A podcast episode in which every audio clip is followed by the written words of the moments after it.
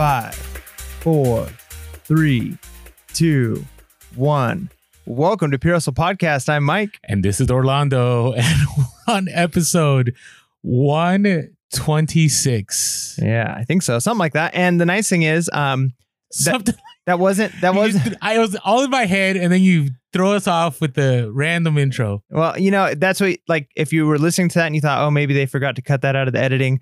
We didn't. That was a purpose countdown, a purposefully purposeful man, I can't even talk today. That was a purposeful countdown uh, to the episode because today we are talking about the five second rule by Mel Robbins in our level up review. And as you see, Orlando has the beautiful hardcover there, and I have a printed out PDF because I bought the digital version and the audiobook uh, just to consume it a little faster.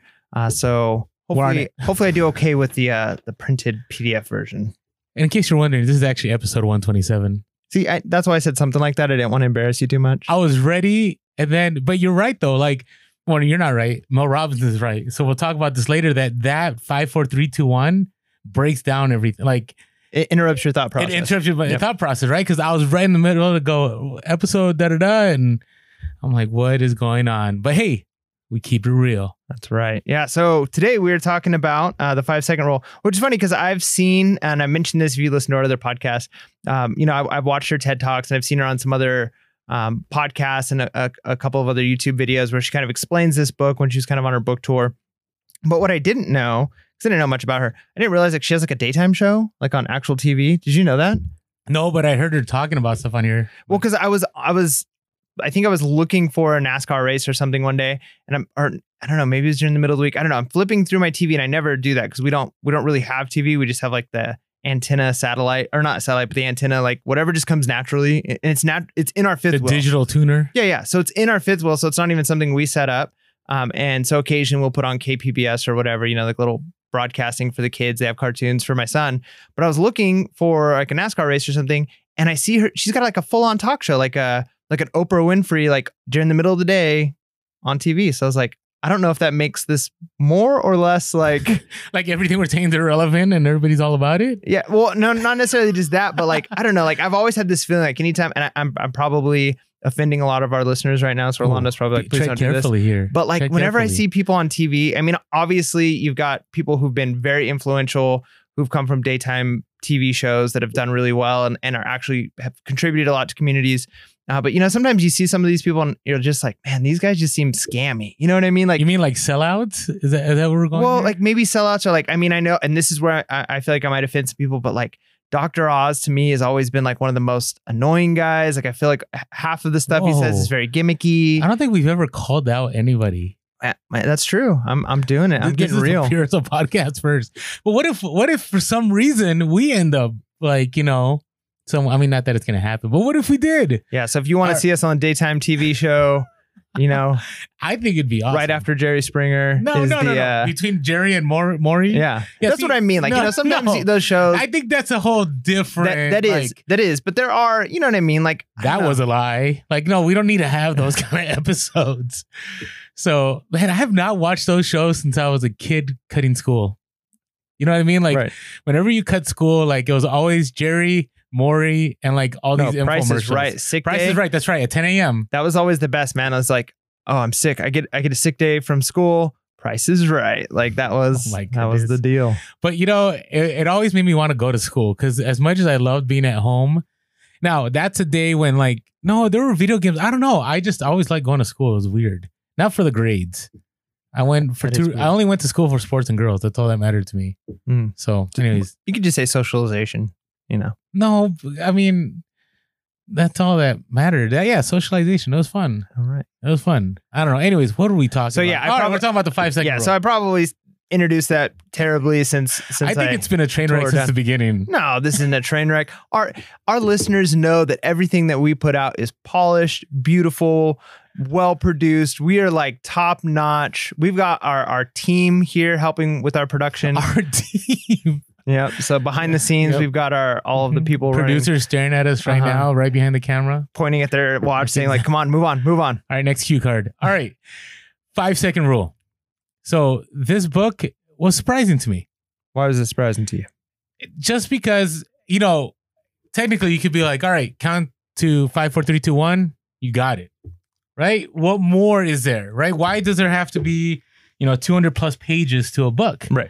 And I think it was good. I think in the sense it was good that yes, there are some things that, you know, she kind of goes over and over and over again, but the stories in between. So an example it reminded me of was when we read uh I'm gonna throw in Gary Vaynerchuk here. Uh his Your boy. his crushing it book before we did the podcast. And I remember I said, Hey, I'm gonna pick this book up. I'm gonna see what it says. And that book, like you get the gist of the book probably by watching just one of his episodes. Right. Like one of his YouTubes, right? Just it's basically consistency and volume over quality and you know Right. perfection isn't as important as making sure you're always out there putting out content but the examples that are given throughout like inspire you give you good reminders point to things that like huh okay i get that and that's exactly what i think Mel Robbins does in this book is that she gives examples that hits various kind of people in different stages of their life Yeah, because a lot of times you read something and it's like, that's a good principle, but how does it apply specifically to my situation? Mhm. And yeah, so there's so many anecdotal experiences in here that you can, there's probably going to be one that's going to resonate with whoever's reading it, right? Like you're going to read this and say, like, oh, like that story is similar. I, I can relate to that one. Maybe I don't relate to this one, but I see how the principle could apply in similar areas of my life. So yeah, the anecdotal stuff is great. And then also, um, you know, I'm a fan as a teacher of the idea that repetition is the key to learning. And I know that's there's reasons why that isn't always the case. Like it's you can't just do rote memorization, right? Like that isn't the right thing. You got to move beyond that. But at the same time, in any area of life, like a lot of times the, the thing you're devoting yourself to and the same message that you hear and the the more you're willing to hear that same message, the more likely it's going to sink into your life and become a part of something you actually apply, right? So if I were to just tell you right now, going back to Gary Vee, like, hey, just put out more content. Don't worry so much about the quality. Just get as much content out as, you can. See what sticks. And I were to say that to you one time, it'd be like, okay, cool, but that might not stick. Mhm. But if I if I say that a hundred times, three hundred times, and you're purposefully listening to it over and over, it almost becomes just something that just is ingrained in you because you've heard it so much. So yeah, so part of this uh, book, you know, in some ways is a little bit repetitive, but I like because we're going to do the first eight chapters today. Um, is once we get to chapter eight, she actually breaks it up in the book into I think three parts. Once you get to chapter eight, it's more of like, okay, now how do we apply this to different parts of your life? And so then the, the, the second episode we do on this will be, I think, a little bit more like strategic on like, okay, how do you apply this in workplace? How do you apply this in relationships? How do you apply this? Whereas the general rule, like it makes sense for like small things, but it's like, yeah, but how would this affect a relationship? How how would I use this in, you know, fill in the blank more more serious situations? So yeah, I think I think it's it's good that we um, that there is a little bit of repetition, but I think there was enough anecdotal stories that kind of just kept your hook. Uh, and if you're not familiar with Mel Robbins' story, she kind of explains it in the beginning. Um, but just to kind of give you the idea of where this five second rule is. So, so essentially, the five second rule, just right up front, is whenever you know you should do something, like the right thing that you should do, when you get to that point, oftentimes if you allow your feelings, emotions, whatever, thinking to get involved, you'll stop yourself from doing the things that you know you should do but are hard. So you start a countdown five, four, three, two, one, go. And you do it. And the countdown is the thing that kind of gets you going. And her story was her life was falling apart. This is just a quick summary. We'll go into a little bit more depth. Her life was falling apart. Her marriage was falling apart. Her career was falling apart. And she was becoming almost alcoholic. She was drinking too much. Uh, she wasn't getting out of bed when she was supposed to get out of bed. And one day she just saw a rocket launch, like a NASA rocket launch. She was flipping through the channels and she saw the countdown and she goes, That's it, Mel. That's what you're going to do. You're going to five, four, three, two, one, and rocket yourself out of bed in the morning because she was just hitting snooze over and over. And then her kids were late. And then she felt like a terrible mom and all of these things.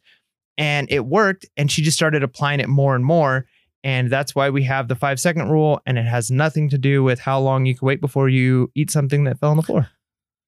But here's the thing. I, I want to, you know, take a few steps back too. And you're wondering, like, how is this related to reselling? I think it's 100% related to res- reselling because reselling is one of those things where you have to find that motivation, whether it's getting up early in the morning, whether it's listing, whether it's sourcing, uh, whether it's just taking action. So we'll talk about that. And that's what I like. You know, she starts off right away, very first page. You change your life one five second decision at a time. In fact, it's the only way you change. Right. And so that is very true because how many times have you just waited too long? And actually, this made me think about it a little bit more that whenever I'm making a decision, I, like I'm going to time it. Like, Mm. does does my mind frame change within those five seconds? I do think it does. I- I think even if you were to to to take the the step of timing your decision, that's automatically going to interrupt some of those thought processes going on, right? So just that alone might make a difference. Like, okay, like I've got this feeling I shouldn't do this. Let me start a timer. Like you're already starting to interrupt those negative thoughts of like I shouldn't. What if they say no or what? If, so that that alone might actually interfere with your scientific, you know. But um, I I think this is true. I've always lived by this. This I can't say I always have lived, but I've tried to live by this mantra that I heard somebody say one time, and I thought it was so great. Is act like the next decision you make is the most important decision in the world. So, um, for instance, smoking, right? Like I used to smoke cigarettes back in the day. I don't know if I ever said that on the podcast. Um, Always something new. yeah. So, Always something um, new. so I, I It's, used it's to, been a while though. It's been a while. oh gosh, long, long time. No, no, was- it's been a while since you shared some random Oh, fact random- from Mike's life. Um, so, and I remember like even with things like that, like it's so hard. Like when people think of giving something up or making a big life change, you're often thinking like, I can never eat another donut again for the rest of my life if I'm trying to lose weight, or I can never. And you start thinking in these like big macro, long, forever things. And I think it is important to have those long term goals. But if that's what you're thinking, it's almost daunting. But if you were to say, like, the next decision I make is the most important decision, and you just take each decision one by one, I'm not thinking about what I'm doing tomorrow.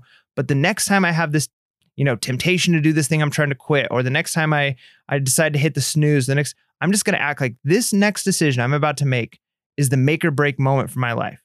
And then I make a good choice. And then the next time a decision comes up, it's like, okay, this decision is the most important decision. And so I think the five, four, three, two, one rule kind of, you know, encapsulates that. It's like, don't think about big forever things. Just know what you need to do now, count down and do it. Move into action. Yes. And I'm just I'm I'm thinking about how we miss that all the time. Mm. Right? I mean, I you know, if you look at page 24, I really like the story that she shares from a commencement speech that's given at a college. And so it talks about David Foster Wallace given at Kenyon College 2005 and, and gives the story about these two fish that are swimming along and they happen to meet an older fish and you know who nods at them and says morning boys. How's the water? And the two young fish swim for a bit and then eventually one of them looks over at the other and goes what is water? Mm. right? I mean i you know i took out some of the language in there but ask that question and it's this and you know she follows up with you can hear the audience laugh in the video and then wallace explains the immediate point of the fish story is that the most obvious important realities are often the ones that are the hardest to see and talk about. Yeah. right? Because you know initially you know i was talking about this with my son. I go i mentioned him the five second rule he's like dad like five seconds like yeah you just Mm. got to take action in five seconds all you need and you know when you're a teenager you know it all right True. but it's so true. Like I'm looking at this and I'm reading these stories and I'm like, maybe it is that simple. Hmm. Right. And I'm not saying that this is, you know, it's like with every every book that we've read outside, I think the richest man in Babylon uh has the this is the end all solution to everything. Mm. Right. Whether it's Grant Cardone telling you to 10x everything and it'll Right. apply to every part of your life, whether it's, you know, split the difference, negotiating as your life depended on it. And, you know, Chris Voss, I think he may be right that this applies to every aspect of your life. This book claims to do the same, but I think there's value in it because she talks very much about courage, and we'll talk about that in a little bit. Yeah. But go ahead. Oh, I was gonna say, like, yeah. So I think that's great. I think, um, you know, sometimes we don't recognize when you're in the situation how important it is, and and she does talk about courage. Um, and one of the things that she mentions um, is every single day we face moments that are difficult, uncertain, and scary. Your life requires courage, and then exactly what the rule will help you discover the courage to become your greatest self. And I think I love that idea. And going back to like the next decision you make is the most important decision you're going to make. The other one that I kind of think by is like, what is my ideal self? What is the Mike that I want to see as a 40, 50, 60 year old man? It's like, that's the, that's the guy I want to be. And so I, I try to think like, what would he do in this situation?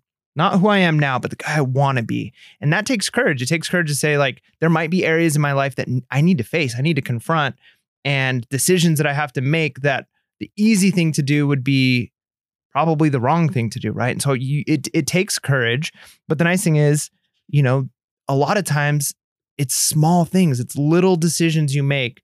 And so the five, four, three, two, one, I'm gonna make this decision right now. And you don't let yourself, you know, I, I think she does. She it's interesting because she she uses the word feelings, I think, in two different ways in the book, which um, can be a little bit frustrating because it's it's very much like trust your gut, your instinct. Will you know what's the right thing to do. Um, but then at other times, it's like, don't follow your feelings because your feelings are the things making you make bad decisions. You've got to go off the thing that you know is right. And so there's like this balance between like what you know is right and not not based off of feelings, but then a certain amount that's like the thinking can actually be thinking based off of feelings and not really what's good for you. So you kind of have to balance that and and to do that takes a certain amount of courage. I struggled with that concept, and we'll talk about that later on because I think there's some contradictions in there. Yeah. Or maybe I didn't read it right. I don't know. But before we get to that, let's get to the next chapter. Oh no, I, I, Oh, you got one more? yeah, man. Oh man. man. All right, let's go. Um so um anyways, she says this t- towards the end of of the first chapter says um, I was the problem, and in five seconds, I could push myself and become the solution. It's so tough. Yeah, and I think that's important too. Is That's we so often tough. we often can be in a place where you blame everything, everything is your fault, and and she even explains like with her marriage and things falling apart, like you know it was easy to say it's it's my husband's fault, it's this, it's these situations, it's the bad deal that went down, and but oftentimes we're we become our own worst enemies, right? Like if you're if you know it's a diet thing, it's the decisions you're making, even if it's like whatever, if it's if it's a habit you're trying to break, like you can be your own worst enemy a lot of the times. And so when you recognize I'm the problem in this and I need to find a way, and in five seconds, I could potentially be the solution to my own problem. Well, and I've shared this story before when back in the day, you know, I have a problem with being prompt. Mike will tell you that that's a major problem of mine. Actually, tonight I was late too. But the the, the I give you like a 20 minute buffer. It's like Yeah. whenever you say you're gonna, no, that's, that's too much. no, Maybe- no, no. He, 10. he does. He does. No, it, it's true. I I am not. I mean, maybe I like being the life of a party. I don't know, but you know, fashionably late. fashionably late. But back in the day, I remember somebody called me out on it, and because I would go like, "Oh man, the traffic was crazy." They're like, "Orlando, if you know the traffic is always gonna hit, or you know you have these stoplights, if you left five minutes earlier, you'd be fine." Right? And how many times are we willing to blame? I I am willing to blame everything else instead of just recognizing, no, it's me. Right? And and that's the hardest part about some of these is that you have to be self-reflective and take a look at okay what am i needing to change uh, but change takes courage and you have to be brave now i think this is a great intro into uh, chapter two kind of so i looked at chapter two and, and as now i'm in my 40s and i'm rebuilding my life not that my life was all crazy but you know um, I was married at some point in time, and I was in a career that I thought I was going to be in until my dying day. Um, actually, the school I, I was at was the only place I ever worked at in my adult life, and I actually thought I was going to be buried out like on you know in the baseball field or something, right? I mean, that was that's all I thought I was going to do. Well, hey, you know, uh, two years later, I have none of that, right? And but here's what's been encouraging. What I'm noticing now is there's this trend that like no matter where you're at, you can always restart your life. Right. And growing up, I always believed that like by by the time you're 20-ish, like you should have it all together. Like you should be married, you should have be working on having kids, you should your career should be set and by your the 30 by your 30s you're done and by your 40s you're like in this the highlight of your life. Right? That's always the pattern I always understood it to be. But more and more, I'm recognizing that that's not always the case for everybody right? And this was encouraging to me. I mean, not that her marriage, her life was in shambles, but it was a reminder because I know there's many of you that are reselling right now because you've been put in a predicament you didn't want. Whether it's you got sick, you're injured, you had some life scenarios that played out where you couldn't, you know, work anymore, or you had to pick up reselling as a side hustle, whatever it is. You're trying to rebuild a part of your life or all of your life. And, you know, she starts off chapter two, says, This all started in 2009. I was 41 years old and facing some major problems of money, work, and in my marriage. And then she skips a little bit later and says, That was for me. For months, I felt so overwhelmed by the problem and that I could barely get out of bed. When the alarm rang at 6 a.m., I would lie there and think about the day ahead, the lien on the house, the negative account balance, my failed career, how much I resented my husband. And then I would hit the snooze button, not once, but over and over again. And I think about, I'm I've been there. I'm sometimes there. Mm. the snooze button and I we're we're good friends. Yeah. But I hope this is encouraging as you read this to understand that, you know, if you're 25, or you're 30, or 40, or you're 50, and I'm not trying to be a motivational speaker, okay, at all, but I I'm seeing this more and more now that I'm 40 and I'm in that scenario. I never asked for the situation that I'm in, but I'm rebuilding. And you know what? I'm not the only one rebuilding. If there are others that have been able to make it happen, they're not any more special than you are. The only difference is they made certain choices that pushed them that, you know, we're going to talk about in this book. Yeah, no, that's great. Um, you know, I love everything you say there, uh, especially with the idea of of of rebuilding. You know, like we've all been there to some extent or another, right? Like we've all been whether it's a small area of your life or a bigger area. And if you've been lucky enough or blessed enough in your life where you haven't had major setbacks come, like they're going to come in one way or another. Mhm. And rea- how you react to them and how you overcome that really says more about your character than anything else. Right. And so, um, reselling has been such a great opportunity. And I know for our listeners, all of those that are reselling. Um, and so it's great to see like it's easy to escape. It's easy to find things to try and escape, but usually ends up being this negative cycle, right? Like she even talks about she would she would drink so she wasn't having to deal with it. And then she'd go to bed because at least when she was sleeping, she wasn't facing her real life and the dreams were better than real life. And then she'd wake up and realize nothing's changed. And so she gets worse. And then it makes the next morning worse, right? And so it's easy for us to get in these negative cycles. And it's amazing to think like a small thing, like not hitting the snooze button. I know I mentioned before in an episode of the idea of don't set your alarm knowing you're going to hit the snooze button. And I do this all the time. Sometimes I'll purposely set it 10 minutes earlier. It's like, I just want to hit snooze once, right? But you're, you're almost lying to yourself. You're, you're Mhm. telling, when the first decision you make in the morning is you're saying, the, the thing that I told myself I was going to do, I'm not even going to keep my own word to myself. Right. And then that makes you feel bad about yourself. Like, how, what does your word mean if you can't even keep your word to yourself? Mhm. And so I, I think that's why this is so great. I mean, she says, um, in hindsight, and this talking about how difficult life was, I can see that it was just easier to feel sorry for myself and blame Chris and his struggle, struggling business than to take a look in the mirror and pull myself together. And then later she says, I knew what I should or could be doing to make things better, but I couldn't make myself do those things. And I think that's probably true of all of our listeners and us. Usually, you know, like a lot of times you don't need somebody to come in and say, like, do this thing, this thing, this thing, and your life will be better. A lot of times we know, like, you know what?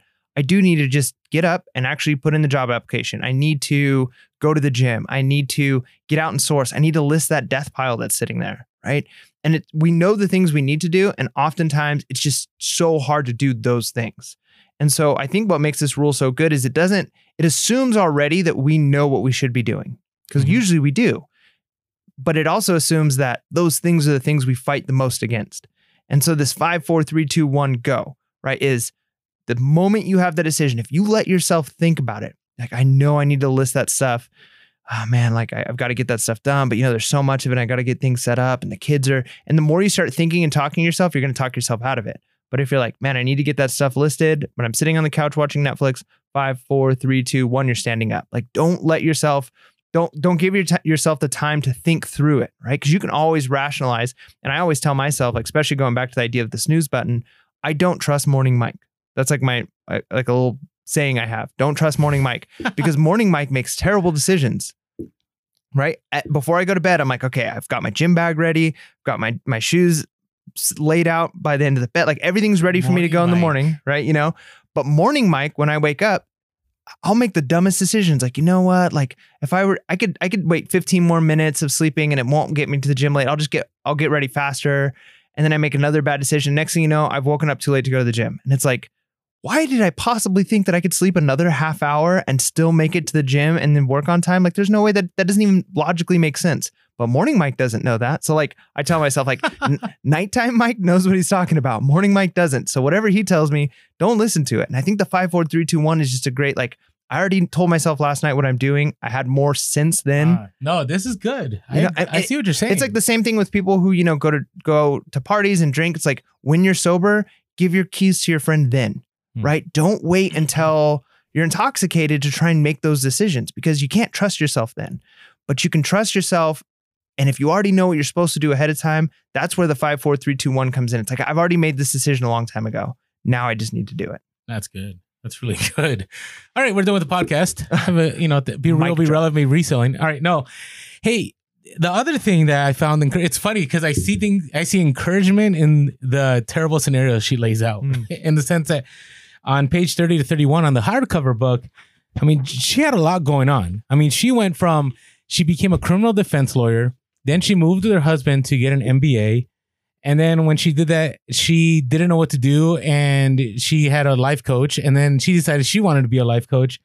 Then she got picked up by CNBC. Then she had a pilot for a show. And then that show didn't even happen.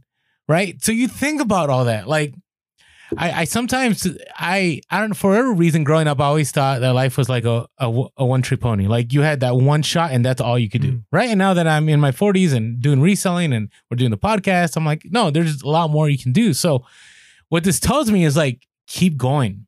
Like keep yourself with options and understanding maybe even re and I hate saying this because we're a reselling podcast but maybe reselling isn't your thing either right I, I don't see how that can be. I think mm-hmm. reselling is pretty black and white. But if it's something that you for a while were all hyped about and now you're kind of done, see why you're done. But if you're done, done, there's nothing wrong in going, hey, you know, I don't want to be full time anymore, or maybe I don't want to be part time. I mean, I just had a friend of mine that, you know, I talked about that major hall that just said, you know what, I loved it.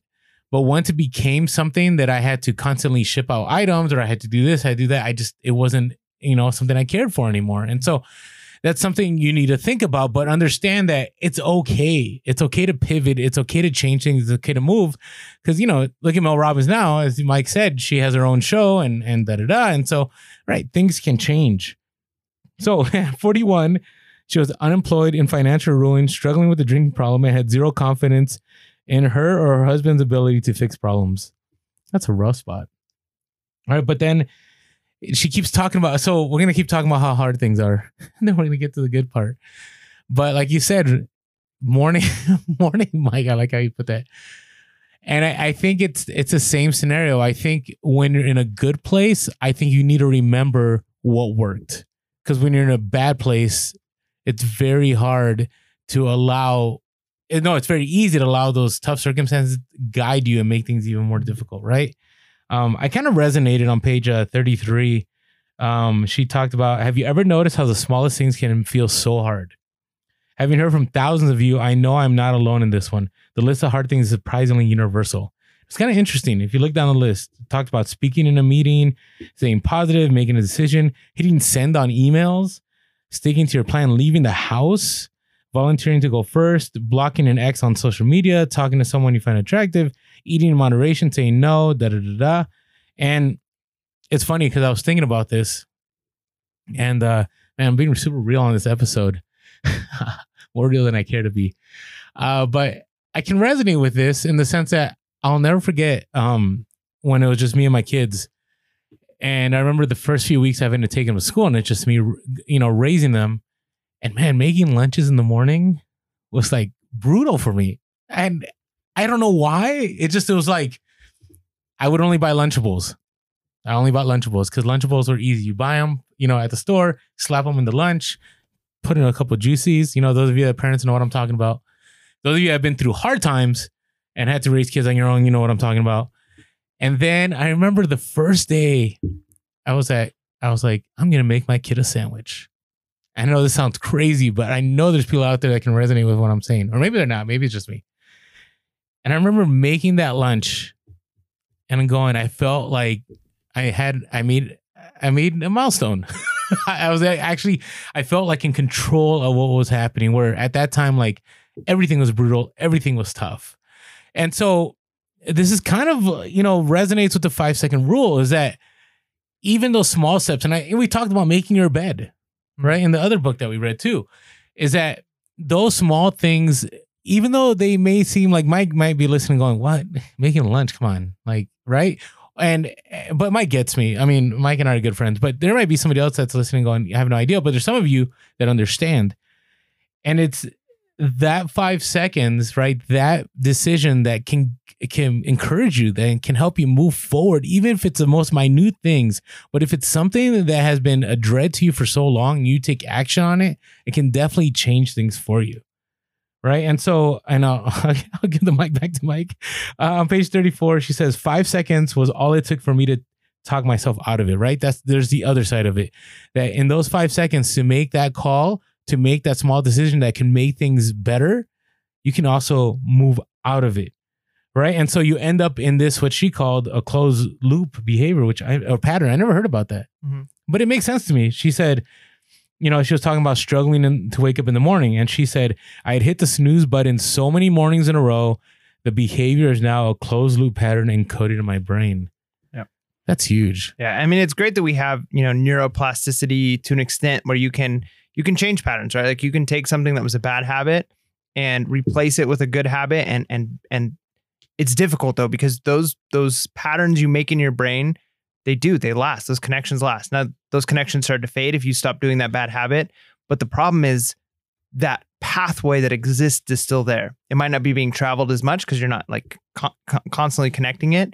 However, it's still there. So it's so much easier to fall back into a bad habit, right? But the same can be true for building good habits, right? The more often that you don't hit snooze and get up, the easier it is to continue doing that, right? Like you get that momentum going and you can start to replace bad habits with good habits. Um, and so, yeah, I mean, making those five second decisions is really great. I mean, sh- what she says here is great because I mean, she she uses the like I said the word feeling sometimes in a few different ways in this book, um, but but I think for the most part, what I understand is there's a difference she has between your gut instinct and like knowledge about something, your wisdom, sometimes she calls it, versus like feelings and emotions. And she says that oftentimes feelings and emotions get in the way. And she says here that morning, that very first morning when she told herself she was going to get up, that the alarm went off. She remembered the rocket launch. She said she felt stupid. She goes, but I did something I never done before. I ignored how I felt. I didn't think. I did what needed to be done. Mhm. All right. And so there is a place in the time, and and and we talk about this a lot, where like you lean a little bit more towards like um like using emotions to like guide decisions. I lean more towards like just logic. But the problem is even your logic sometimes can be influenced by your emotions, and your emotions can be influenced by your logic. So you have to find that like the thing that needs to be done needs to be decided with proper logic and understanding. But oftentimes, that thing that needs to be done is the thing you don't feel like doing. And so, when you recognize that there are times when you do have to absolutely ignore your feelings, because when it comes to going to the gym, when it comes to do I eat the carrot or do I eat the donut? When it comes to do I list this stuff in in in the room or do I you know watch another YouTube video? A lot of times you've got to ignore what you feel, and in that five seconds you make that decision, um, and and it starts to change. And one of the things I like about this book is it goes from something so simple as waking up when your alarm goes off, five, four, three, two, one, you stand up, to how does that actually not just become a rule that you use in situations? Do I talk up at work? Five, four, three, two, one. Oh, I've got an idea or whatever it is, but it actually starts to build that habit, that that pathway of I've got courage. I trust myself. I'm going to do what's right when I know it needs to be done. And you might get to a place. I mean, it doesn't seem like she, she never like actually says like you can graduate from the five second rule, but I can imagine you can get to a place where you develop enough habits where you don't have to five, four, three, two, one out of bed anymore. Okay, well, you know that's a great point, and there's something else I wanted to touch on. But with everything that we've read, it's it's like habit building in the sense that eventually things become a natural part of who you are, right? So we've talked about like in the la- our last book, never split the difference, how some of the things are really hard to do, right? Like we could read it and we can do the process, but you have to be super intentional.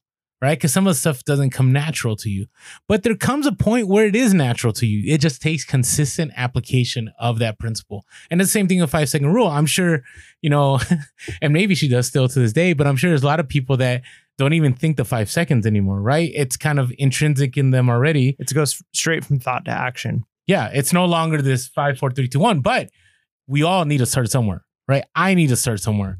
And so, you know, she talks about moving on to chapter. Are you ready to move on to chapter three? Yeah. We wanted to take a quick moment to thank our sponsors for this episode. Okay. In chapter three, she says, in the very first page of that chapter, says, I discovered that the rule is, parentheses, in the language of habit research, a starting ritual that activates the prefrontal cortex, helping to change your behavior. Right. And so everything we're saying here is that, you know, not every scenario you have to go like five, four, three, two, one. But in the very beginning, right, you may need to do that. And just the simple thing of getting up early in the morning, because I know a lot of I myself, and I'll share this later, is that as a reseller, I am prone to being a night owl and not getting up early in the morning because I don't have to. Right. But I do, I have been recognizing that I do lose a lot of time. I, I saw somebody, I forget who it was on social media, I had posted something and said something to the effect like, if you're always saying you don't have enough time in the day, you should check when you're waking up. And I thought, it's a good point. Yeah. Right. Arnold, Arnold Schwarzenegger has this really funny uh, uh, quote that yeah he, he mentioned at one point like you, you have to sleep six hours and we've talked about like the six hour sleep and, and i know scientifically like some people can more easily than others. Some people physically need more sleep like in order for their body to process and, and work well. But um, you know without any science speaking on the authority that that he had as just a bodybuilder um, he made a comment like you can't get everything done and and if you're sleeping more than six hours. And he's and he says people will say arnold like what if i need more than six hours? He says well then sleep faster. Right? And that's kind of like his what? you know and it's just it, it's such a funny concept. But i mean you know there's definitely times where i've thought that and and then going back to like Okay, wait, wait. Sleep faster is is just a pun. i mean it's just yeah it's kind of silly but the idea is like you you say you need more sleep like just make it more efficient right like just get your six hours of sleep like like i mean obviously it, it doesn't really work but it's that that idea of like the performance right like just just do it just make it the best six hours of sleep and then quit whining about it and go on with your life right like all right. you know so right. i mean it's obviously you can't you can't sleep six hours faster or slower. But i mean you get the concept there right? There's this like underlying like mindset behind it of like just do. Um, but one of the things that i like about this is going back to that idea of thought is she mentions that we know what's right we know the right thing to do. But she says this if i stopped to think about what i knew i needed to do i was toast. It took less than five seconds excuse me for excuses to flood my mind and for my own brain to stop me. So oftentimes we have that discussion with ourselves, right? Like in our own mind, we're going, all right, I know I need to do this thing. So it's not even like you shouldn't be trying to talk yourself into something. Like if you already know the thing you should be doing, you're not going to be able to convince yourself by talking yourself into it. Or maybe you can at times, but if you allow yourself that, you're you're you're also giving your your mind the opportunity to avoid problems, right? Which is what your brain is trying to do always. And so if you can avoid it, you're going to. And so instead of having that conversation, if you already know, like, I know I should do this, don't have the conversation with yourself. Do the five, four, three, two, one, and act because you can try and like, all right, now let me do the pros and cons. Let me like let me talk. I'll convince myself I need to call my brother back or I need to to send this email or whatever it is. The more you think about it, just do it. Like if, if that's the thing you need to do, just pick up the phone right then and make the phone call. Right. It's so true. I mean, and what happens if you don't do that? You don't do it. Yep. I mean, I, I can tell you, I've had this. I've had multiple scenarios this week where, you know, she talked about having to call creditor. I didn't have to call creditors, but I had, you know, I had some warranties I had to follow up on, which I always feel is a waste of time. Or I had other scenarios, and it's kind of like I remember going, if I don't do this now, I'm never gonna do it. I'm just gonna do it right now, right? And it's kind of like when you promise somebody you're gonna do something. If you're able to do it at that moment in time, just do it at that moment in time, right? Because chances are, the longer you wait, the less that you're gonna do it Mm. right?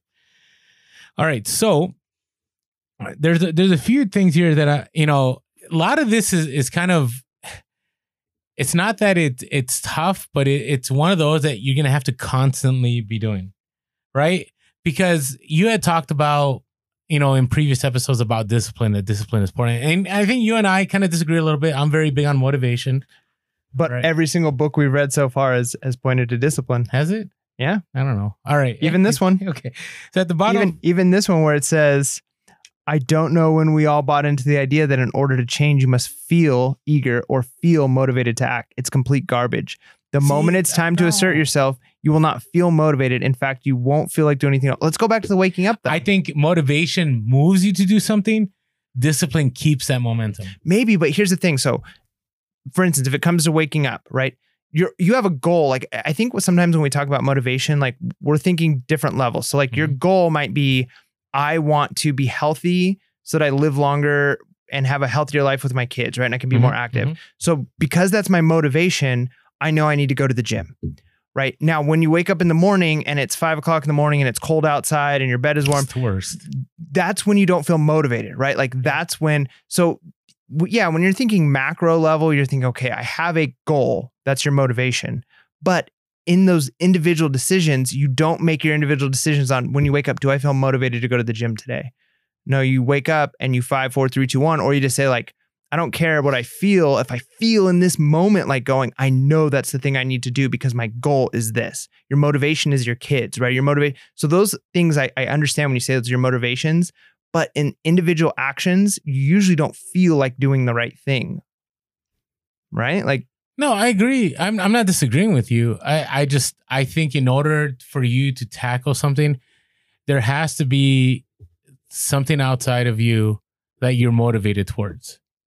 I mean, not outside of you, but there has to be something driving. Like I, I don't if I can't I, I don't know, and I can speak for just out of my own experience that in the times of my life where I haven't really cared about something, but people are like, you got to be disciplined. I'm like, ah, okay, and I'll do it, and then it only it fizzles out.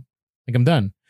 If I start off with the right combination of like, hey, I really want to do this, like I'm determined to do this, it'll fizzle out when I don't apply discipline when the motivation goes away. I think for- I think we're saying the same thing. you then. think so? Yeah, because like I said, like going back to that that analogy of like if you if you're going to get healthy so that you can have an active life with your kids and and be able to you know go to sports events with them when they're you know teenagers or whatever it is, that might be your ultimate motivation. But every morning when you get up, like when you're waking up and your alarm clock's going off, you're not sitting there thinking like, all right, my kids they're going to be in high school and they're like that might be that like that's your big goal, but it's daily discipline that lets you get there. So yeah, like nobody's just gonna say like, you know what, I'm gonna get disciplined to get in shape if you don't have a like a desire to do it. So like there has to be a reason to get you started, but motivation isn't the thing that like make ha- helps you make the right decisions in life. Yeah, possibly. I mean, I would say I would, you know, I'm looking at career choices. You know, one of the reasons I'm doing what I do now is because there came a point in time where I loved what I was I loved what I was doing, but over time, like no matter how hard I determined to keep doing what I was doing, it just wasn't there anymore. Like it was time for me to switch, it was time for me to change gears. And I know a lot of people that you know, they they do everything and they try to keep themselves motivated, but man, if they don't care about something, they just don't care and they're miserable. And I'd rather have somebody be motivated and be happy than be miserable and be disciplined. Just to me, it's it's I, I don't know. After being alive 40 years, I would say there'd be a lot of things in life I would have just walked away from instead of letting discipline keep me in, in a certain place where I just should have broken out of it. That's all. Yeah, but then it, I, I think again though that comes down to because like I said, I think we're saying the same things, Okay. but we're just we're the the syntax or the semantics we're we're kind of arguing over is is like okay, so if yeah, if you're miserable somewhere, you're probably not motivated to like that's not your desire. Like I want to I want to move in this company. Like if that's your goal, then yeah, you're gonna have the discipline to do it. But if your motivation is I need to provide for my kids, then you know, it's going to take discipline at times to do the things you don't want to do, like maybe go to a job you don't like. Right. And so, I mean, I think if you're making happiness your ultimate goal, that's a little different. But like motivations are all kinds of things, right? Like motivation is I need to No, pay the bills. I need That's to, a good point. but it's discipline. So like your motivation is I need to be able to pay the creditor or I need to be able to pay whatever. But like when you wake up in the morning, you go to work, you're not like, all right, I'm so excited to like make the money to pay off the creditor. Like I'm that's why I'm I gonna think- get there early. But like it's discipline. Like all right, I'm gonna save money. I'm gonna budget. I'm gonna. So discipline is the thing that that makes no, you and that's right- all true. I mean, I, I became debt free as a result of discipline, right? But I was motivated because I was so tired of being in debt. right. And Right. That, that's what I mean. Like motivation is like your long term. Like here's the thing that's gonna get me started. But in day to day decisions, it's discipline. Yeah, yeah, I see that. I see that. And so part of that discipline, and I don't like that word. All right, um, on page 44. Why don't you like discipline? I don't know. I mean, I don't know. I'm just, I don't know. All right. Anyways, on page 44, she says, the rule doesn't make these things easy, it makes them happen. And that's why I describe it as a tool. That's a pretty powerful statement to me because it's discipline, right? Because the rule, you know, removes motivation, removes desire, removes any of that. It's like take action. You got to take action. You have five seconds, take action. There are no choices. Like you're going to make it happen, right? And so, that's super powerful. I mean, this this is I actually started applying this little by little throughout the day today. Things I didn't want to do. I'm like, I'm just gonna get up and do it right now. I didn't count the five seconds. Maybe I should have, but Yeah, I mean, you got to try it. You got to try it at least for the. uh oh, the we're gonna try. We're gonna talk about that. So a little bit later.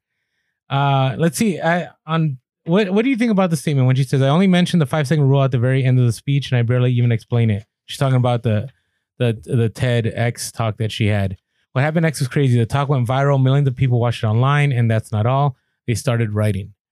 And I mean, I'm asking rhetorically because, you know, sometimes we're working hard and we're working hard and we're working hard, and we're like, I'm not getting anywhere, right? But I always tell people like you should stay motivated because you never know, right? Whether it's reselling, whether it's creating content, whether it's you know, you're at a certain workplace. Like being diligent eventually, I, and it's not a guarantee, but chances are that most people that have made it to the next level or arrived somewhere, it's because they were being consistent. They were disciplined. Yeah, well, consistent. I'm interested in what your definition of discipline is. D- discipline basically means is is doing something you don't want to do because you know you're supposed to do it. No, um, I mean that's part of it, but I think discipline is just doing the right thing. Like you, you might want to do it. Like a bodybuilder absolutely wants to be in the best shape possible to get on stage, but they have to exercise discipline the whole time. That doesn't mean they like I'm doing this thing that I absolutely hate. It's something they may love, but it's like I can't eat this food. I have to eat this food exactly. So discipline isn't I'm doing a negative thing because I have to. Discipline is I'm doing the thing I have to because it's good. Discipline, I don't think just means it's something I hate doing. Yeah, but that's what I think about. Just being real. I'm saying we can agree to disagree. It's okay. But I mean, I think we got to define our terms though, because like, if that's what you mean by discipline, then you're saying it only means doing a negative thing. I see discipline as a negative thing. I mean, discipline is a good thing. Don't get me wrong. You have kids, you got to discipline your kids, right? We all have rules in life and we have to, you know, da da da. But ultimately, and I, you know, we should move on from here. All I'm saying is that if you really, really want to thrive in something, you have to be motivated to do it. Because if the only thing driving you to stay in something is the discipline to do it, I, I just think you burn out. I think you get tired of stuff motivation keeps those wheels moving. Yeah, I think we're I think we're gonna. Yeah, we're gonna agree to disagree. I know, but I uh, the only reason You're reason I not don't gonna win me over. the well, it's not that I don't. I'm trying to win you over. It's I, I think that like it's a semantic issue here because I think motivation is like your end goal. So I think you're using motivation to say like your goal. but- Motivation pushes and ends it. Because in the end, you find the satisfaction once you achieve that goal that you were motivated to go towards.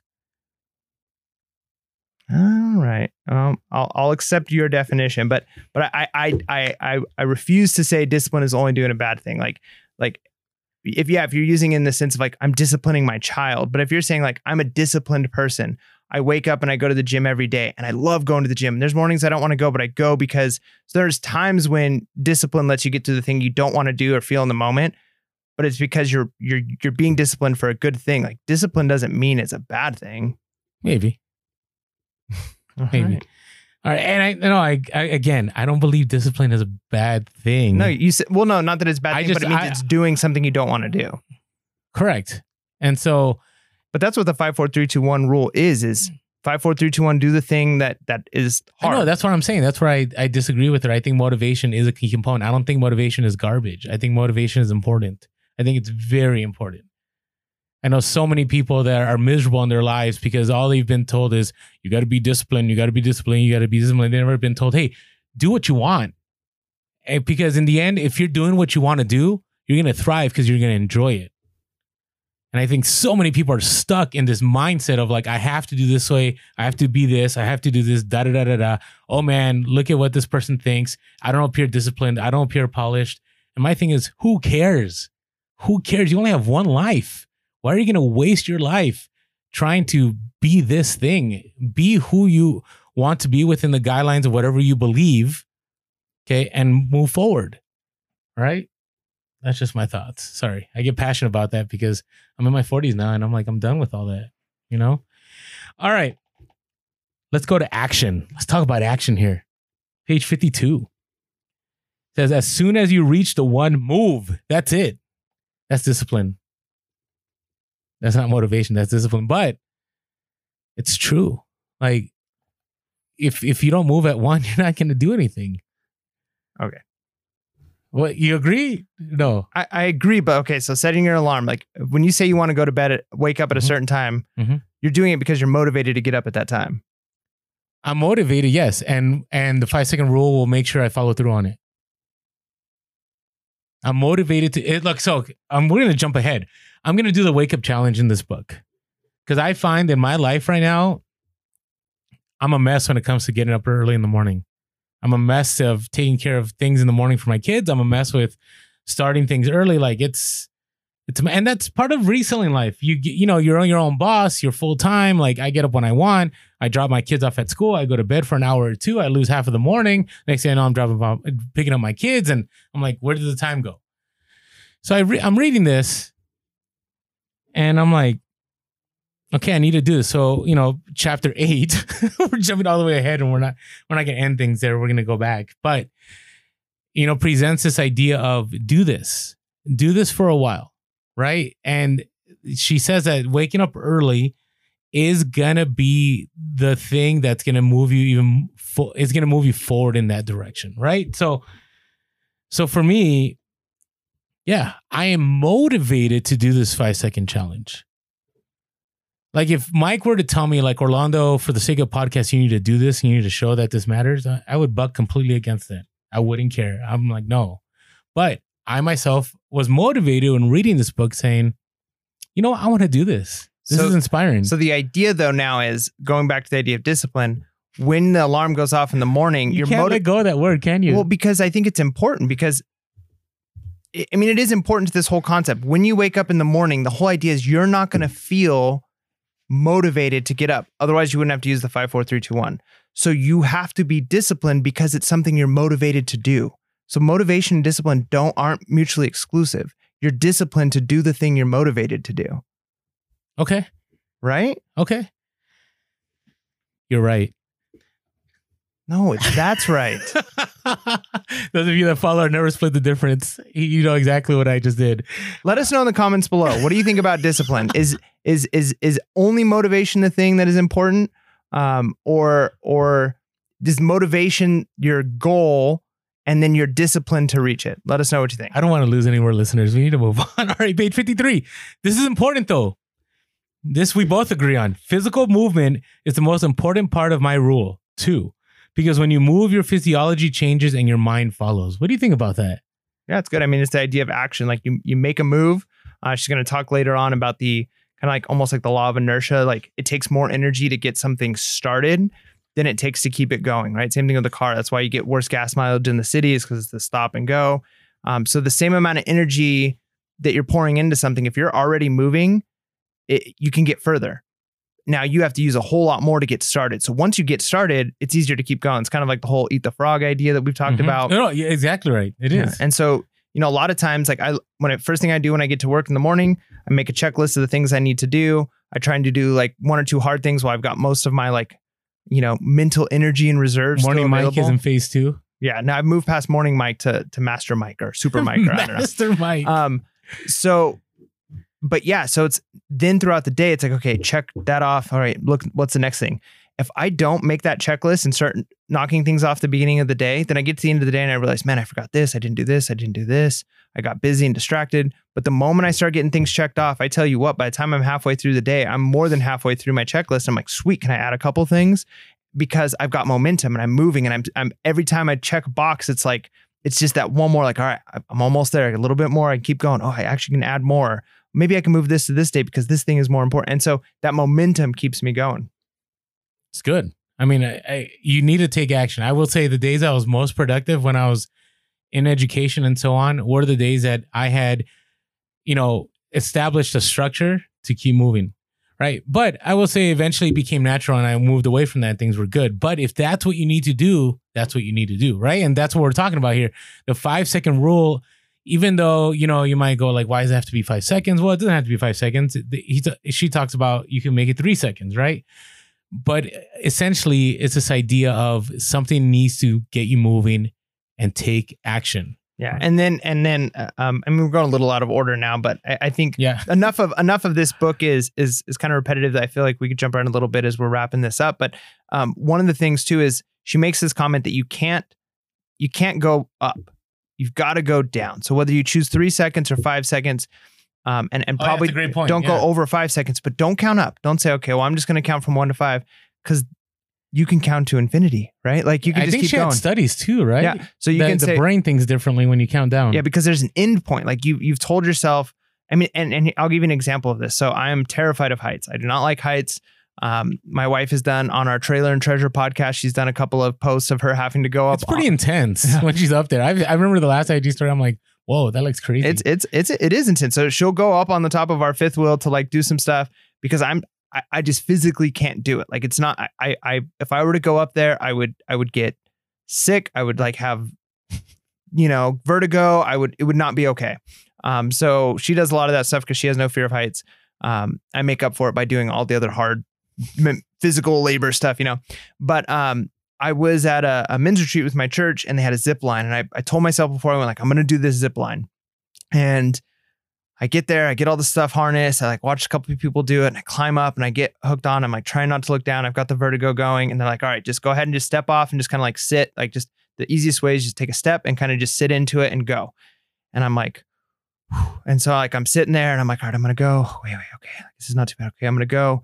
And this was before we started doing the the five second rule, but I, I've already learned this concept. So I'm like, all right, ready, set, go. And I just went, right? And so I already knew in my mind, like on go, I'm stepping, I'm not gonna allow myself. And so when I said ready, set, it's like, all right, the next thing I say, I'm going. And so th- it does create this thing of there's a deadline. You're not gonna like, don't think about it anymore. You just do it because if I stand up there and I keep, all right, okay, now I'm gonna go. Right, on three, one, two, three. You know what I mean? Like, so the I love the idea of down because there's an end point. You're not one, two, three, four, five, six, seven, eight, and you can just keep going, you know, but you're like, now, I'm going now, it's time. And so, you know, the countdown is more important and and actually the only effective way as opposed to a count up. All right, so let's wrap up the first half of the book, and then we'll get into our social media stuff. But uh, says that's a good point though. I do like a zip line, man. That's pretty intense. I wish I had. I saw a video of that. So she says at the end of chapter three, before we go, actually chapter four, before we get into the part two of the book, she says you can change your default mental settings and your habits one five second decision at a time. Those small decisions add up to major changes in who you are, what you feel, and how you live. I think that's very true, Mm. right? And so you you you have to have a macro mindset, but in the action on the day to day, you got to keep that micro mentality. I think it's super important. So, all right, before we move on, hey, if you haven't followed us on social media, we are on Instagram and Facebook and TikTok. We are Pure Hustle Podcast. On Twitter, we are Pure Hustle Cast. If you want to give us a phone call, you can follow, find us at 619-738-1170, 619-738-1170. A lot of you a lot of you have left us voicemails and hopefully we'll get back to you. And you can also shoot us an email. We're trying to be better about that. So we apologize. We had one person that, you know, we took a little bit too long to get back to you uh, podcast at gmail.com. That's podcast at gmail.com. If you're listening to the podcast and you want to see two bearded bald guys uh, debate live, you can, not live, on video, you can watch us on YouTube. Hit that subscribe button and that bell notification. And thank you all for the incredible reviews. We really, really appreciate them. Uh, they've just, it's just been fun to read because, you know, sometimes you just don't know. And so thank you guys. We really appreciate, because I know that takes some thought to write some of those. And so we appreciate that. And if you want to say thank you in a monetary way, there is a link below. We appreciate that. We also have our Hustle podcast shirts selling, though not for sale. I think our margins are so slim. I don't think we could ever have a sale on our shirts. So, anyways, appreciate all of you that have bought a shirt and support us, and thank you all. Okay. Everyday courage. She starts with chapter five. And, you know, again, we shared this before. Like the stories in here to me are motivating, right? Because they're from all kinds, right? She shares stories about people that were musicians, from people that wanted to do startups, from people that, you know, decided that they wanted to change careers. I mean, whatever it is, there's a lot of movement. Gives example of Rosa Parks, gives examples of MLK, really good stuff. So she says later on in that chapter on page 73, goes, I don't know if there's something you want to share before then, maybe we have the same quote. Says these stories are real and they are just the tip of the iceberg. They highlight the struggle between our desire to change our lives and our fear of it. They also reveal the power that everyday courage has to transform everything. And that's what we're talking about here, right? We're talking about being courageous to make that push. Right? Which is which is tough to do. I don't know, you have something to add to that? No, I mean I think that's right, and I think um, I mean she does say, um, let me pull back up. Had it. Um, basically, the the she makes this comment: the reason getting out of bed was so difficult was because it was scary, and it was scary because she didn't want to face her problems, right? And I think that's a lot of times the reason why we have a hard time making the those decisions we know we need to make. We know the right decision is to go to the gym. We know the right decision is to call that friend that you haven't called in a long time. We know, but the hard part is it's scary. It's scary because you're forced to face reality. Um, and and at one point she makes this comment that if you don't do something, you fail at it, but at least you can say in your head, well, I'm sure, you know, I could have got it, right? But when you do it, you're faced with the reality. Um, I, I, tell this to my students all the time. Their students who will turn stuff in or not complete stuff or just don't do it at all. And it's like, well, what if I get it wrong? And it's like, well, you got a zero, right? But at least in their head, they're thinking like, well, maybe I could have got it. Um, and, and the same is true. She she's the perfect example of going to the gym. If I don't go to the gym, I can tell myself I'm probably in pretty good shape. But the moment I go to the gym, I'm faced with reality. That so that's such a good point. Right. And it's scary because I have to face reality of like, man, I'm out of shape. This is difficult. This is hard. And so making those decisions is tough. And it takes that courage because you're forced to face, you're forced to confront things that are scary because they're difficult and because you might be told like going and and getting the number from the person that you meet somewhere, right? It's hard because what if you get rejected? Whereas if you don't ask, at least you can think in your mind like, well, maybe they would have said, you know, you don't have to actually face that reality. The five, four, three, two, one, go forces you to face that reality, and maybe you'll be let down, but at least you know, right? And and it's that action, it's that push, and over time, it's that consistency that'll let you get to where you need to be. Yeah, and we're we're already jumping into chapter 6 mm-hmm. I mean, so chapter five is about courage, but I really think chapter six has a lot of good things in there. And you know, discuss moving forward into those things that are the unknown, right? And you know, she has these two phrases: "What if you're wrong?" Right? And it gives multiple examples. And you know, one of the examples, I don't know if this is the same. Yeah, this is the the guy that wants to talk to this female across the restaurant who, and he's divorced or whatever, and he has two kids, and he's like, well, she's super attractive. Maybe she wants nothing to do with me. And, and so she starts a chapter with that scenario. Mm. Like, is this guy to take action? Right. Which I thought was to have a different ending. Mm. Right. It was a little shocking to me, the ending, but it, I see her point. I think she did a really good job because, you know, she later talks about, you know, some of us don't move into action to do things because we're scared about what, what if we're wrong? Right. What if it's not the scenario we want to play out? But then she goes like, so what? And that's I don't know. I I resonate with that because so many times I think we don't do things because we're I know myself, I don't do things because I'm so scared that what if I'm wrong? Right. I mean, I even think about our podcast. Like, what if what if we were wrong? I mean, we this podcast could have ended after episode five. Right. I, I just I remember and if you watch our first two, like it's super awkward like Mike and I have talked about, maybe we need to have disclaimers at the beginning of our podcast. Like, hey, just let you know, this is when we first started. We're trying to figure things out. But, you know, I don't think Mike and I were, and I still don't think we're naturals in front of the camera or behind the mic. But speak for yourself. I'm a natural on the camera. But look at this. But, look at this beard. there you go. But I, I, I, if you even look at our first um I don't know why. I have these, we have these cringy IGTV videos. I did like two of them back in the day when we first started PHP. And uh do you remember like we we've talked about this before. We did our first what is it, first four episodes and we scratched we destroyed like we don't even know what happened. We you deleted them, right? Yeah, because it, it was all garbage. Like the audio quality didn't it didn't work. Yeah, it yeah. didn't work. But we could have just ended the podcast right there right? We could have said, you know what, this is just isn't working. Like we did all this work and yeah, why are we going to do all this work and no one cares now? And uh, we haven't arrived at all. Mm. I mean, we're just thankful that you guys have stuck with us this far up to episode, you know, 127. But at the same time, like, I think you and I took a so what approach. Like, we took an approach of like, okay, what if we're wrong? What if, what if, well, actually, I think we were wrong we actually thought no one would listen to our podcast. We thought maybe we'd have a few hundred listens. And you know, because I remember the first week we were happy. Not the first week. I remember the after a month and a half we were happy when we got hundred listens in a week. Right? Mm-hmm. We're like celebrating them, sending you screenshots. We're like, yeah, hundred listens, right? But in the end, you know, and this is not to pat ourselves on the back, but I think Mike and I ourselves had to come out of a comfort zone, and we had to decide that hey, we're going to make this happen, and I, you know, a lot of you on social media, even starting an Instagram page, right, to connect with other resellers, like was a big deal for you. Right. And a lot of you are like, I don't know if people are going to care about me. I don't know if people are going to accept me. A lot of you have started YouTube channels and you were super scared, you know, in the beginning. And then over time, you get better. And if you think about some of the resellers that are on YouTube right now, that if you watch, if you go back, go back to their like first videos, they're super awkward and cringy at times. But those people decided to say, you know what? What if I'm wrong? But who who cares? So what? And they moved forward, right? And that's the thing. It's not having any regrets. Right? Do you want to say something else? I have more to add. I thought this was a good chapter.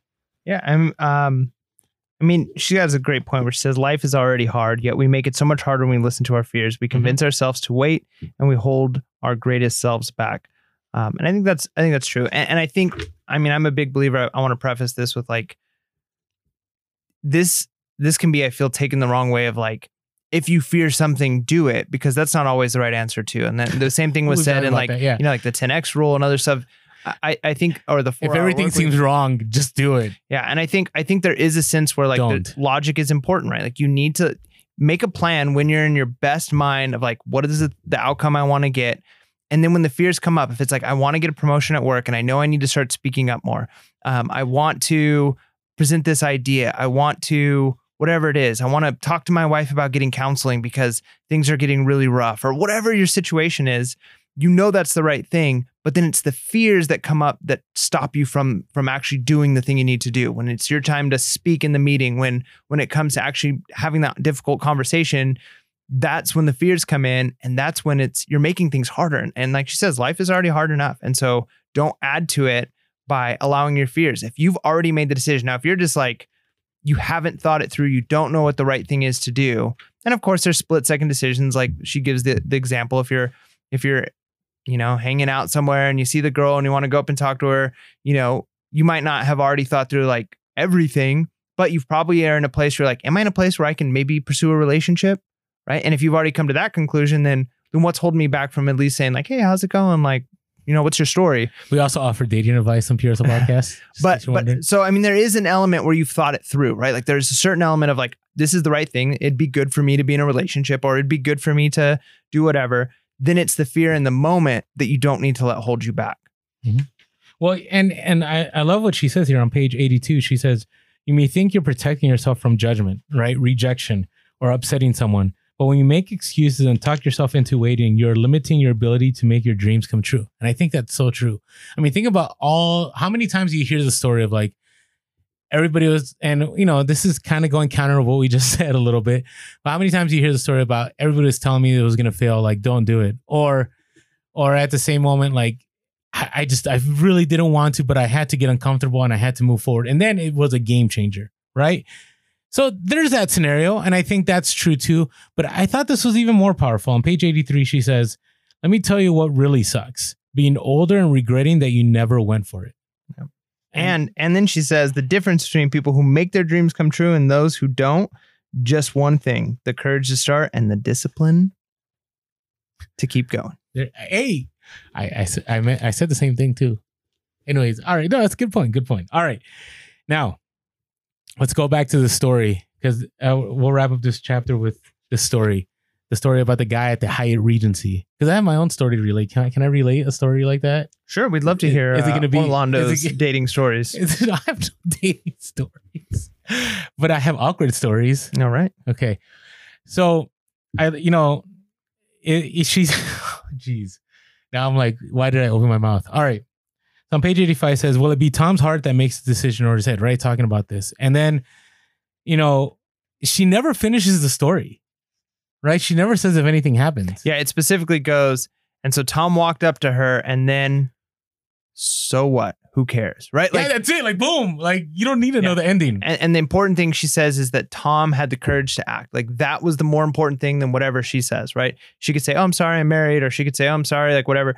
Or she could become his soulmate, right? Like the end of the story isn't what matters as much as he now had the the courage to make to take action where as before he didn't. And just think about that in your daily life. If you can continually make the decisions you know you need to make, it almost doesn't matter how it turns out because you're becoming a better version of yourself right if you if you're learning to speak out against the injustice that you see or you're learning to be bold and make decisions that you should be making or you're you're actually being disciplined to make do the listings that you might not feel like doing in the moment whatever it is you're becoming a better version of yourself when you when you act regardless of those five extra listings equal more sales or not, you're going to be less likely to, to procrastinate next time because you're changing who you are. You're literally changing the the physiological makeup of your brain as you are developing new neural pathways and potentially and hopefully starting to reduce some of the negative ones that you've built up over time. Yeah, I think that's so good. I mean, I, I like how she phrases it later on on page 86. Notice that we desperately want an assurance that Tom got the girl. It makes for a great movie plot, but getting the girl isn't the point. Life isn't a Nicholas Sparks novel. Life is gritty and hard, and then suddenly it is brilliant and amazing. Wow. Like that that, that spoke to me because you know, a lot of these books we've read, it's like if you do A, you'll get to B, which you'll get to C. Mhm. And she's saying, no, you're going to aim for B. You may not get to C, but getting to A and moving past A is what you're trying to do. Right. And I'm like, that's huge. And so talked about regret. So, you know, I kind of, I went through this scenario a little bit ago. I wanted to reconnect somebody from my past, like years ago, like 20, you know the story. Uh, and you know, I always I was always like, if I don't re reconnect with this person, I'll never know. I'll never know. And so it was tough. To, you know, if you're, you're trying to you know talk to somebody you haven't talked to in 20 years. You don't know anything. You just I don't know. We're gonna drop into somebody's life. So I did, and I, went old school and I wrote a letter and I mailed this letter out. And you know, a person could have been like, "This is weird. Like, who is this person?"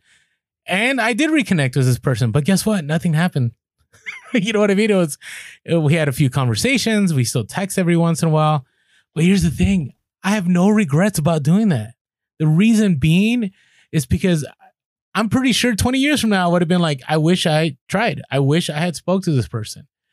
And you know, I think it's the same thing as Tom. Like, I don't think it matters how the story ended. It's the fact that they took action. And I would say for myself, man, I remember going, you know, talking with Mike over all this and going, I'm glad I did that because I would have been talking about this three years from now, four years from now, five years from now. I would have had regret. And I have no regrets. And the same thing as, you know, moving away and going into being a full time reseller, I have no regrets because I wanted to try this out. And right now it's doing well. Like, I'm glad I did it. The podcast, glad we did it. Many of you have taken those steps. So don't worry about, you know, what the result is, right? She says here, we are all we are all so afraid of uncertainties that we want to guarantee before we even try. Now, this isn't saying, you know, go crazy with your finances or do anything, you know, that's going to jeopardize, you know, your livelihood. But what it is saying is that you'll never know. And you know, I sleep better a lot, a lot now. I mean, it's kind of sad it didn't work out. I really wish it did because this person was an awesome person. But in the end, I have no regrets about it, and I'm glad I took A. Didn't make it to B, but I'm happy and I moved towards A. So, anyways, that's my go. two cents on that. All right. So chapter seven is all about um, kind of what we talked about and argued about earlier in the episode is you'll never feel like it. And the chapter is basically we allow ourselves to make decisions based off of feelings. Like scientifically, it's proven that more people make decisions based off of how they feel in the moment as opposed to what they know and actually is right for them, even though they know what's right for them. Um, and and she goes on. She says at one point, um, and this explains why change is hard. Logically, we know what we should do, but our feelings about doing it make our decisions for us. And she says, I've said it before and I'll say it again because it's so important. You aren't battling your ability to stick to a diet, execute a business plan, repair a broken marriage, or rebuild your life, hit your sales goal, or win over bad managers. You are battling your feelings about doing it. You are more than capable of doing the work to change anything for the better, despite how you feel. You can't control how you feel, but you can always choose how you act.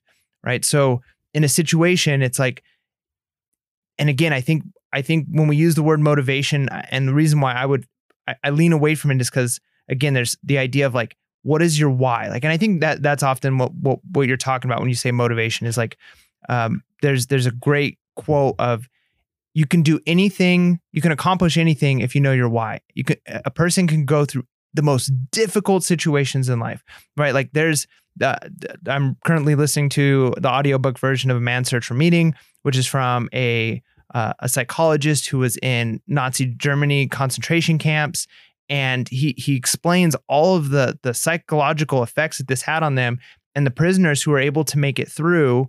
Um, and, and at one point, even says like all of us knew that the best of us didn't make it because a lot of times, you know, people had to do some bad things to make it through. But he says in, in reality, it was person after person who broke and fell apart is because they lost their why. But it was the people who had their why that I'm doing this because when I get out of here, I'm going to see my family again, or I'm going to go, even if it's like, I don't even know if they're still alive, but they had a why, or they're suffering. They could, a man can suffer through anything if they have their why, the reason why.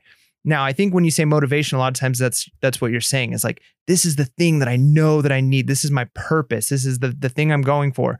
But a lot of times in the moment, the feeling you have is like, but I don't want to do this thing that I know I should do that the scariness, the anxiety, that's when you're not motivated. When you're feeling the fears, you're not like, yeah, I'm going to accomplish this. A lot of times like, oh, like this thing is holding me back. And that's where the now I'm going to act because I know my why and I know what I need to do to get there. It's good. And and I kind of struggle a little bit with this chapter and this. I mean, there's some good points, but I think she goes back and forth. You know, she talks about you can't control how you feel, but you can always choose how you act right? But in other parts of the book, when you read the book, you'll notice that she talks about like you got to go with what, like you can't let your head direct what you're doing.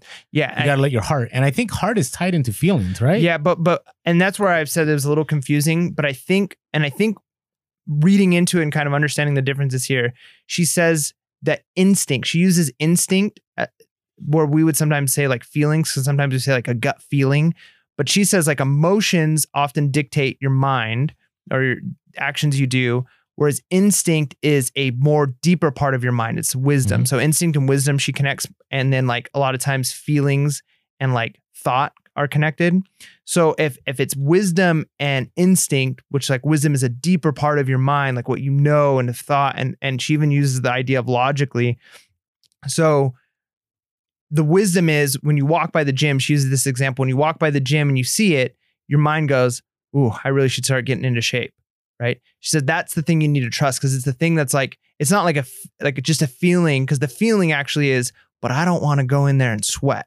Mhm. Right. But the instinct is my body and my mind knows what's right for me. Now my feelings and my heart are going to be the things that push me away from that because it's going to be hard and Okay. challenging. No, that makes sense. I get that. Now, here's the to me the real practical part of the entire everything we've just talked about is this one phrase right here, and this is how we started the podcast. The counting interrupts her normal pattern of behavior, distracts her from fears, and creates a moment of deliberate action. And that's why you have to do the countdown, right? And we, we had a perfect example about how Mike threw me off with the countdown at the beginning of, of the podcast. Is that in order for this to move forward, like this is the most practical part about it, right? Making that countdown. Now, she does follow up with some good things here. Talks about how confidence is a skill that you build through action. I think that's very true. Mhm. I think a lot of you, especially when we, we talked about never split the difference, a lot of you had, you know, DM'd us and, and said, Hey, I really struggle with this because it takes me out of my comfort zone. But the more I do this, the better I'm at it, the more confident I feel. And so if you're struggling with confidence, or confidence isn't something that happens overnight, it's like putting yourself out there, right? Over and over and over and over again, that eventually, you know, confidence just it's just who you are. Right now, it doesn't. Now, I will say there are some people that are charismatic from the beginning, right? And there's other people that are very introverted that takes a lot to get to that charismatic point, right? Or you maybe you don't want to be charismatic, you don't want to have charisma, right? But in the end, if that's something you're aiming for, it's just going to take action. It's just going to take you doing it. All right, let's get to the application here. All right. How we're going to make this happen Here's here. our challenge. This is our challenge to you listeners. Um, Challenge to me. Challenge to all of us, right? Like I've been I've been doing this for the last several days just because you know I want to actually put into practice, um, you know what we're talking about, and I, I think I started reading it a little bit before you did. So, and I I think I you already knew the concept because we had talked about it before, but there's been enough time that I've I've heard her story that you know the five four three two one was nothing new to me, Mhm. but it is amazing how well it works. So I'm excited to hear how it works for you. But this the the challenge is, and this is a great one, a, a good practical one, is tomorrow morning, whenever you're listening to this, tomorrow morning, set your alarm clock for 30 minutes earlier than you normally wake up. And wake up and five, four, three, two, one, and get out of bed. Because what you're doing is you're automatically accomplishing the very first, just think about this the very first thing you do, kind of even going back to make your bed, the very first decision you make during that day is going to be a decision that is a positive one moving you forward. You've made a goal and you kept it. And that momentum will help you keep going. And so do it you can't say no. If you wake up in the morning and you don't do the five, four, three, two, one, it's an easy fail. Like sometimes some things are harder. It's like, okay, like your challenge is like um, get a no at some point during the week, right? That's a difficult one because you can put it off, you can put it off. But this one is so cut and dry. Next time you wake up, half hour early, five, four, three, two, one, get up. Either you fail or you succeed. I'm gonna get awkward with all of you. We're gonna do this Monday morning, 6 a.m. Instagram story every single morning until the next level up review. Within 30 seconds of it being 6 a.m., I better be posting a story. Wow. Like all disheveled from. Ah, and well, I'm bald, so that can only my beard might get a little rough. My you eyebrows, still got the sleepies in your eyes. Whatever it is. But within 30 seconds, I mean, I have to, you know. So tag us. Tag us. 6 a.m. looking rough. I know a lot of you wait, go to bed beautiful and you wake up beautiful. 6 a.m., man, you're sleeping in. No, for me, that okay, I get up at 6 30 a.m. Because that's when I have to get my kids ready for school and da da da. So we talked about 30 minutes earlier. 30 minutes earlier for me is 6 a.m. 6 a.m. So So by 6 a.m. and 30 seconds, correct. You're on Instagram. Boom. Correct. All right. So now it might be, you know, it might be 601. Okay. Oh no no no no no No, I'll put the tag.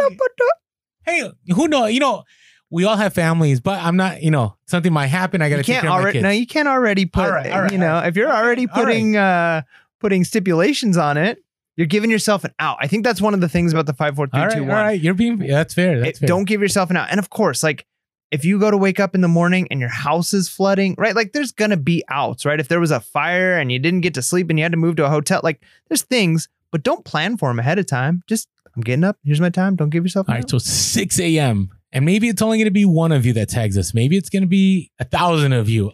I have no idea. But we're going to make this happen. So we have our what level. should they put in there? Five, four, three, two, one. I'm up. yeah, just tag, just tag Pure Hustle Podcast. Make sure you put a timestamp. You have to put a timestamp. But what if they get up at different times? Well, yeah, but on your Instagram story, it's gonna put the time. Like if you get up at 6 a.m. on the East Coast, then just tag, just put the 6 a.m. time on your IG story. But uh, but so you want them to tag us at 6 a.m. Yeah, when they get up, within the first 30 seconds. Well, no, yeah, yeah. You're I assuming you're they're getting up Okay, at 6 okay. a.m. All right, whatever your 30 minutes earlier time is, that's the time you tag. Okay, I get what you're saying. I get what you're saying. Yeah, because some people get up at four in the morning. Yeah. 3:45. 3:45. Mm-hmm. Ouch! How do you do that, Mike? Yeah. How do you do it? It's rough. It is rough. Speaking of which, not only was I up at that time this morning, but I was on a bus for almost eight hours today for a work trip and then at a, at a convention for six hours. So, whew. but you know what? Five, four, three, two, one. I'm up. I'm getting ready. I'm out at the door. Things are happening. All right. Moving. So I am at 6 a.m. in 30 seconds gonna get on Instagram a story. I'm gonna look rough. My apologies.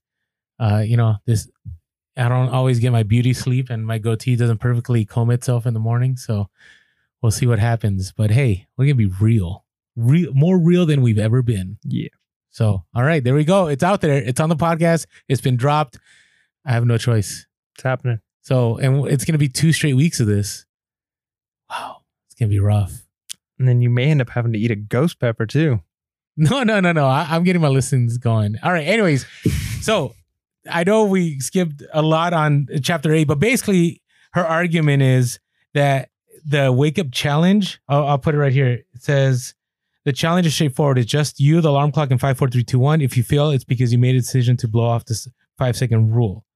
Right. And then she says later on, a couple pages after, if you can't get yourself out of bed, you'll never be able to pursue all of the other changes that you want to change in your or make in your life. And that's why this wake up challenge is a big deal. So, hey, why not try this out? Right? Join me. Be rough, 6 a.m. or whenever you get up, 30 minutes earlier than your normal time. And let's make this happen. I like it. You ready? Yeah. All right. With that being said, wake up at whenever you get up 30 minutes before. Be real Be relevant. and be reselling. Ladies.